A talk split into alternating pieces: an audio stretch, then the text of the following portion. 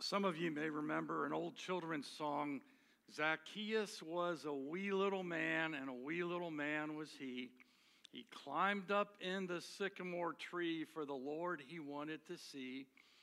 And as the Savior passed that way, he looked up in the tree and he said, Zacchaeus, you come down, for I'm going to your house today. For I'm going to your house today.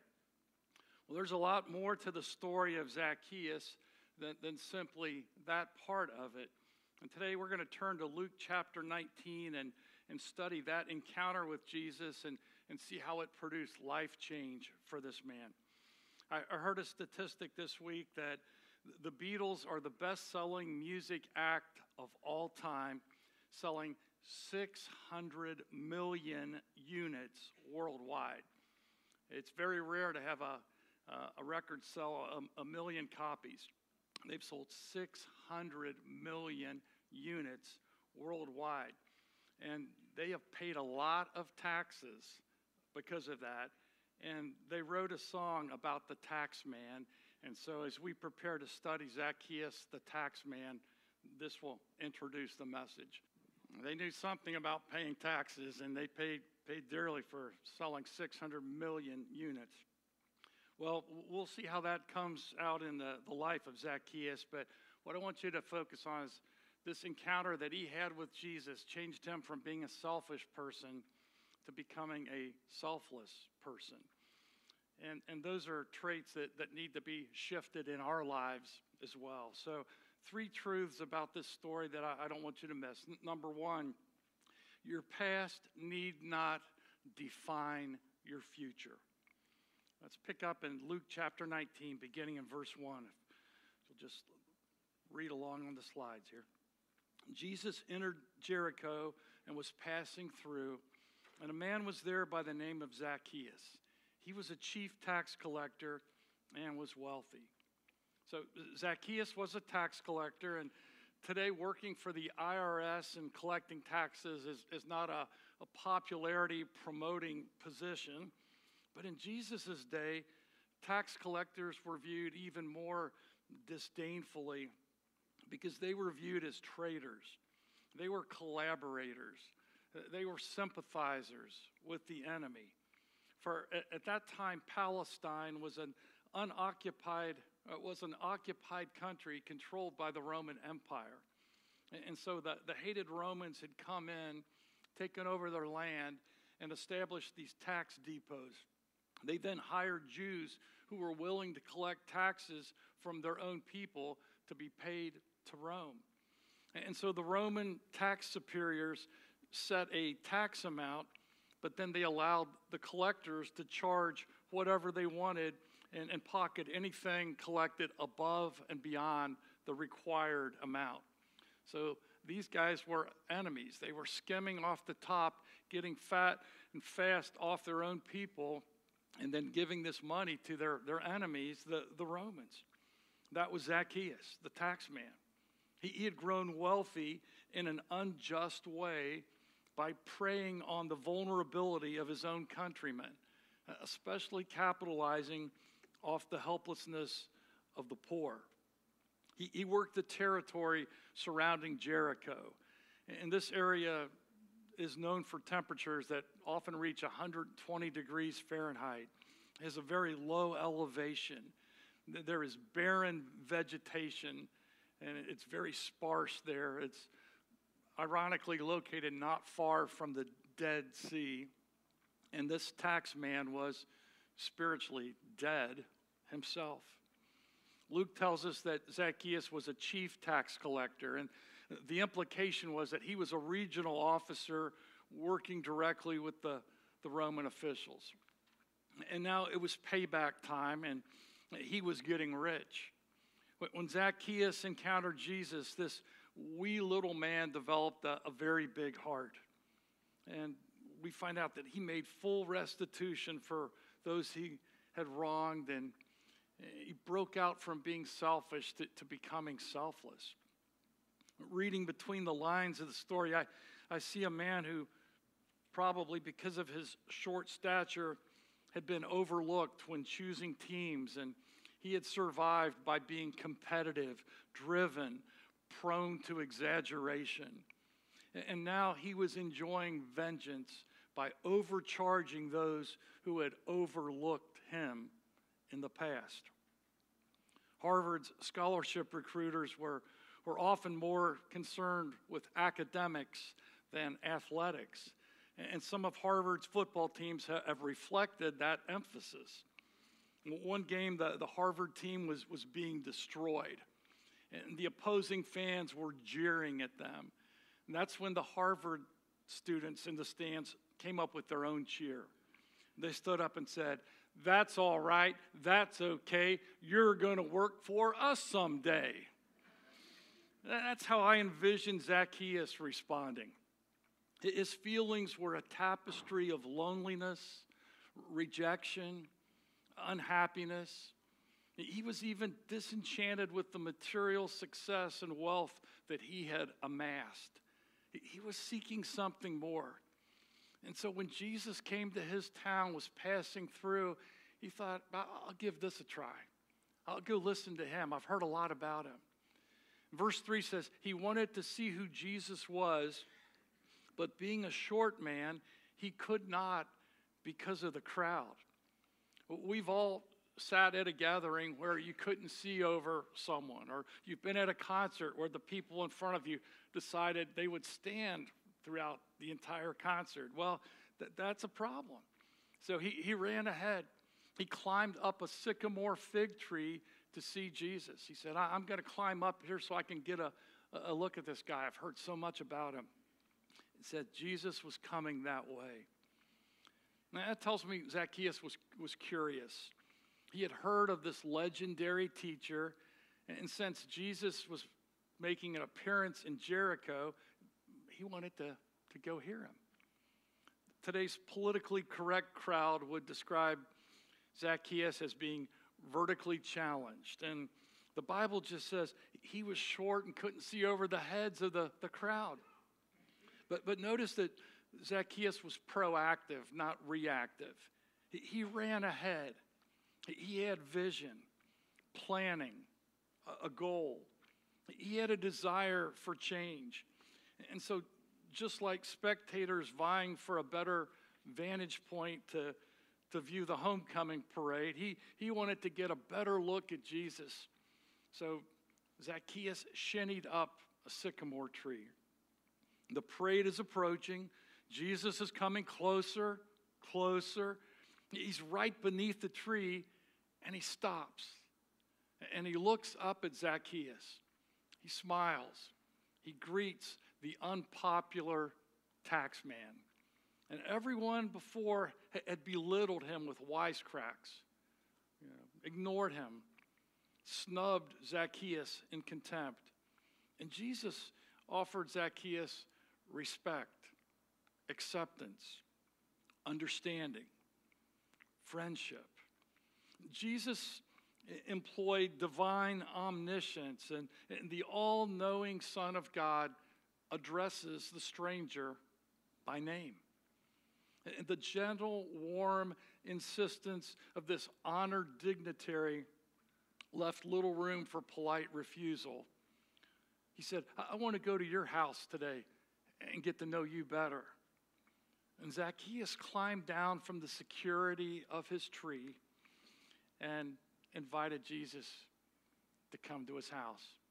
The, the second thing I, I want us to, to see from the story is that Jesus forgives the broken sinner. Verse 5 When Jesus reached the spot, he, looked up to him and said, Zacchaeus, come down immediately. I, must stay at your house today.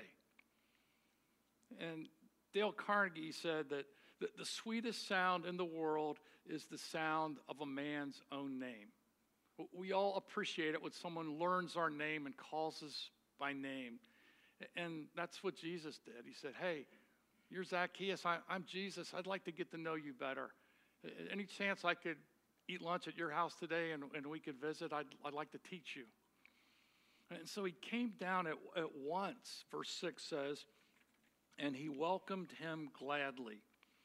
And all the people saw this, and People are people. They began to mutter, You see that? He's gone to be the guest of a sinner. Well, who else was he going to eat with? Jesus was a perfect deity uh, inhabiting uh, uh, a fallen, broken world comprised of all of us imperfect people. So, how do you think the local taxpayers felt about this noble reception to the one who was loathed by so many? They began to whisper. They began to, to mumble. They began to gossip. They muttered. They grumbled. They arrogantly looked down at this affluent supervisor whom they regarded as a social inferior. Let's face it, Zacchaeus didn't get invited to many parties, cookouts, picnics, social gatherings. He was a filthy, low down, reprehensible TAX collector. And he was treated like a, a leprosy patient or a, a Hindu untouchable. People wanted nothing to do with him. And, and that just made him want to charge them more. It just fueled th- this, this fire. Well, verses 8 through 11 teach us another truth from his life changing encounter with Jesus. And that is that real change prompts restitution. The, the crowd wrongly surmised that Jesus must know this guy. He must have previously met him. That wasn't the case. It, it was just that Jesus loved this child of his, whom he had created, despite the mess that Zacchaeus had made of his life. And realizing that this teacher was different, Zacchaeus did something that didn't come naturally for him. He trusted. And then he did something else that astonished the crowd assembled surrounding the center, the sycamore, and the Savior. Instead of thinking with his head, he thought with his heart. And before defaulting to his accounting background and, and calculating the financial risk or computing the, the loss of assets, Zacchaeus impulsively blurted out his good intentions, subjecting them to the scrutiny of the hostile crowd. In verse 8, it reports But Zacchaeus stood up and said to them, and said to the Lord, Look, Lord, here and now, I give half of my possessions to the poor, and if I've cheated anybody out of anything, I will pay back four times the amount. He wanted to eliminate his ill gotten excess.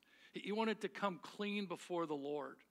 He wanted to make restitution to those whom he had cheated. And he took deliberate steps to repay and to repair the wrong. He was sincere about starting over. He said, uh, right off the top, half of all that I have, I'm going to give that to the poor. But let's help those that I've really taken advantage of in the past.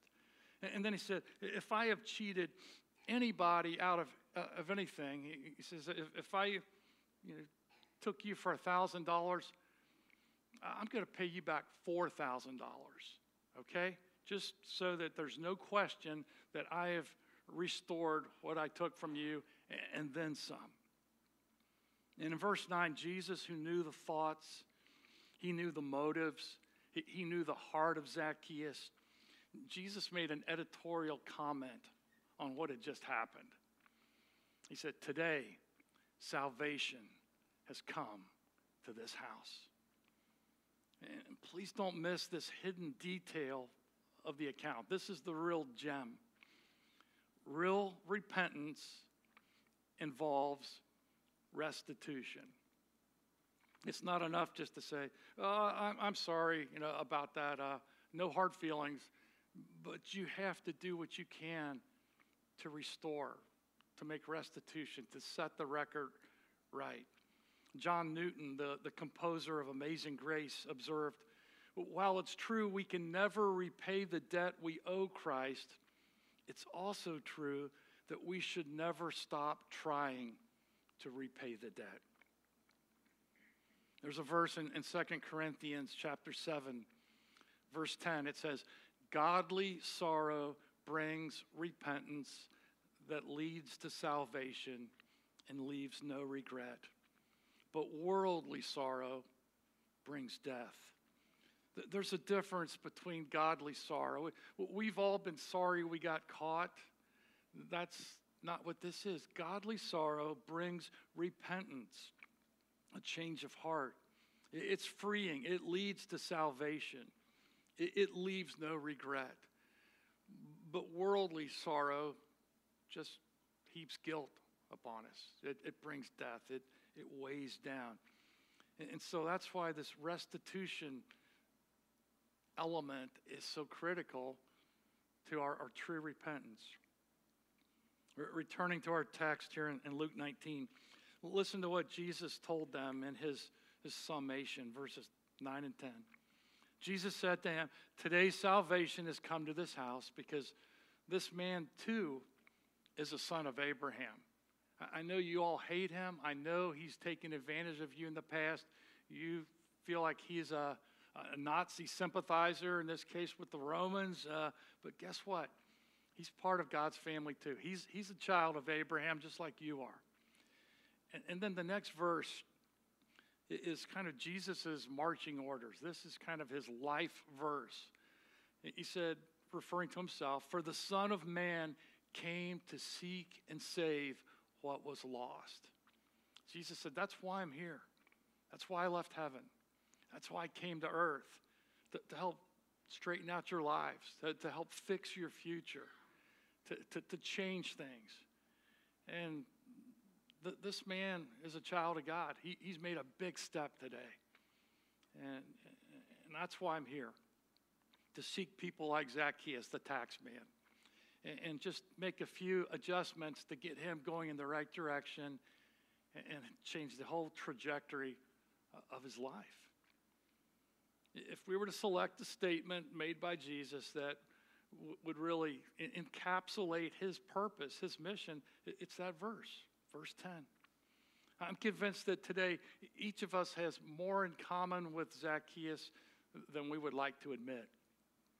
We've been proud, materialistic, unfair, insecure, hasty, dishonest, unforgiving, opportunistic, selfish. And as a result, like Zacchaeus, we felt the guilt that comes from disobeying God's way. And today we need to start over. This event, this dinner with the tax man, occurred shortly prior to the triumphal entry as Jesus entered Jerusalem during his last week of life preceding his crucifixion. It would have been understandable for our Lord to be preoccupied or, or too busy to pause for a meal with a greedy, insecure tax man. The fact is, Jesus took time for Zacchaeus, and, and that should underscore that, that Jesus truly is the Lord of the second chance. He loved Zacchaeus enough to accept him as he was, but he loved him too much to allow him to remain as he was. Jesus' loving message of change penetrated the murky recesses of a disenchanted life, shining a, a beam that led to repentance, restitution, and ultimately restoration. Let me give you three quick take homes to, to help us combat our egocentric tendencies. Number one, avoid the me first syndrome. That's you know, pushing to the, the front, crowding others out, trying to be first, grabbing the biggest slice, using all the hot water. It's thinking only of, your, of yourself. I was in a store this week and, and uh, I, I saw people scrambling to shoulder out other people in, in, in line. And um, it's just part of our human nature. We all tend to be selfish. And so avoid that. See it for what it is and, and don't be like old Zacchaeus, be like new Zacchaeus. Number two, intentionally put others ahead. Let someone go ahead of you in line. Uh, let a car out in traffic. Wait to be the last one to be served. Work to subjugate your selfish side by putting others first. And then, third, ask questions of others, taking a sincere interest. Listen to others' views before rushing to share your own. Talk less about yourself. Listen more and take a sincere interest in others. Take that focus off of self and me and, and look at others. We're coming up on Christmas. It's not that far away. And Charles Dickens' classic, A Christmas Carol, describes this metamorphosis of Ebenezer Scrooge from being this self centered, miserly boss to undergoing this transformation and changing from being stingy to becoming generous. And this is what Dickens said at, at the end of the, the story about Scrooge. He said, Scrooge, after he had changed, was better than his word. He, he did it all and, and infinitely more. And to Tiny Tim, who did not die, he was a second father. He became as good a friend, as good a master, as good a man as the good old city knew. And it was always said of him that he knew how to keep Christmas well. Public opinion of Zacchaeus must have likewise reversed in the days that followed his conversion. You mean he actually came back and repaid you four times the amount he had overcharged you? Wow, I wish he had cheated me. So, so let's review the process. First, we must desire to change.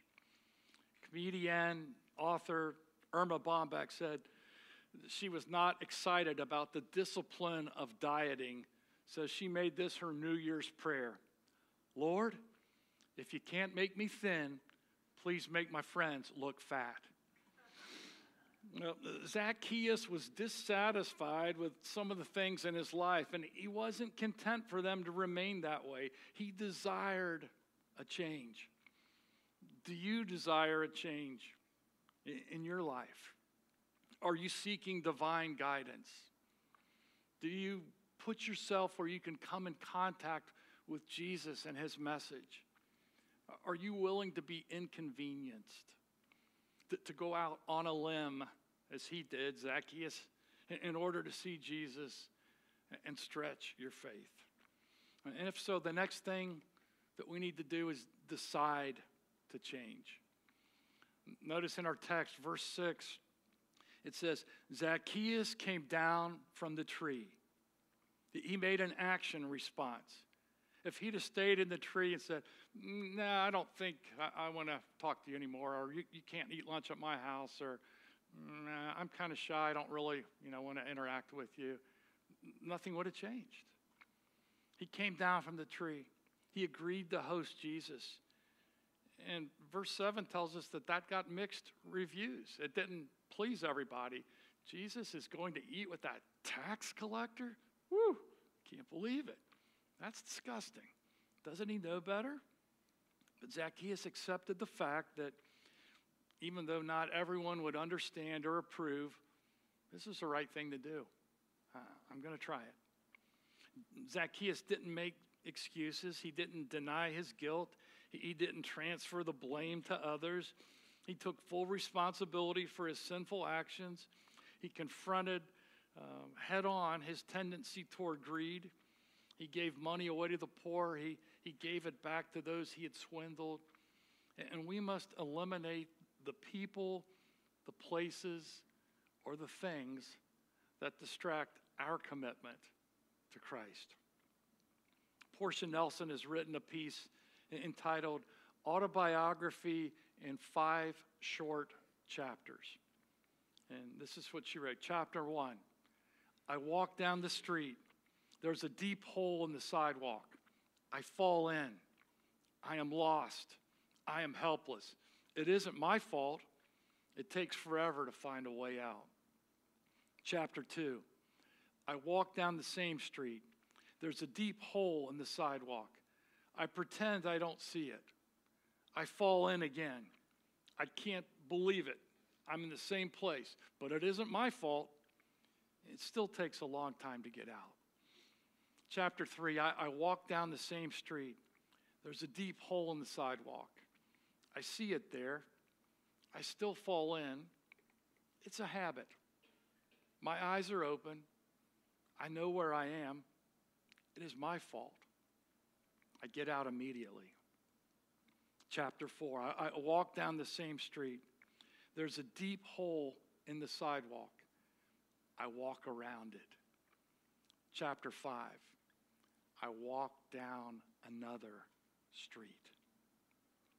Hebrews chapter 12, verse 1 commands, Let us throw off everything that hinders and the sin that so easily entangles, and let us run with perseverance the race marked out for us.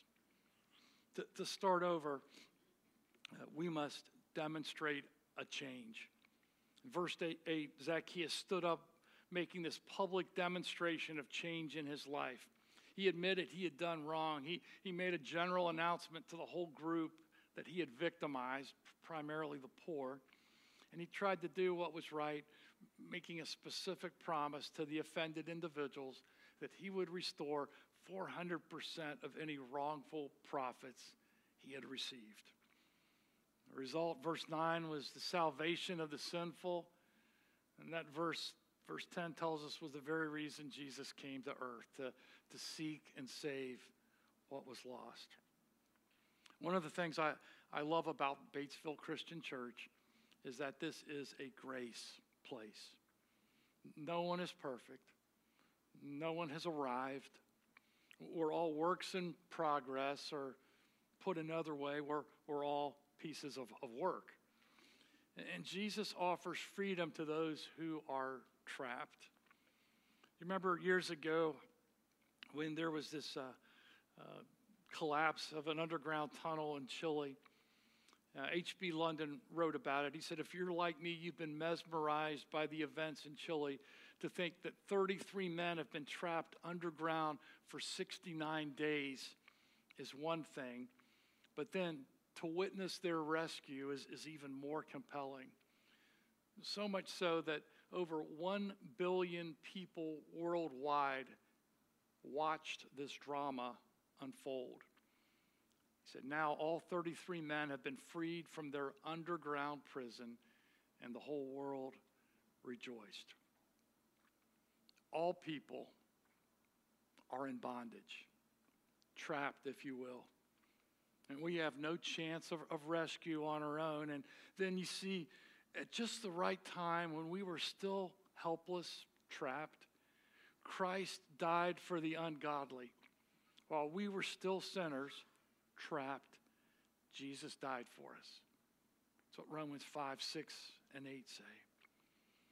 When Jesus stood in the synagogue, he read from the scroll of the prophet Isaiah, and he said, He has sent me to proclaim freedom, recovery, release from oppression.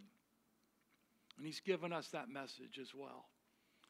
It may be a miracle when 33 men and their families are, are saved uh, from a, a collapsed tunnel, but Jesus came as a miracle for all mankind. That's for you, and that's for me. And that's what the church is all about. Maybe you've never publicly confessed your faith in, in Jesus and repented of your sins and been immersed as He has commanded, we have an invitation for you. Maybe you've strayed away and, and drifted from your initial commitment to Christ, and, and today you want to renew that vow and, and seek accountability and support from this church family. And we have an invitation for you. Maybe you're already an immersed believer and you're looking for a, a church home where you can serve and, and grow and, and reach out to others. And you want to transfer your membership to BCC, then we have an invitation for you. Whatever the demonstration of change that, you need to make today, we invite you to come to the front right now as, as we stand together and, and sing a song of, of decision.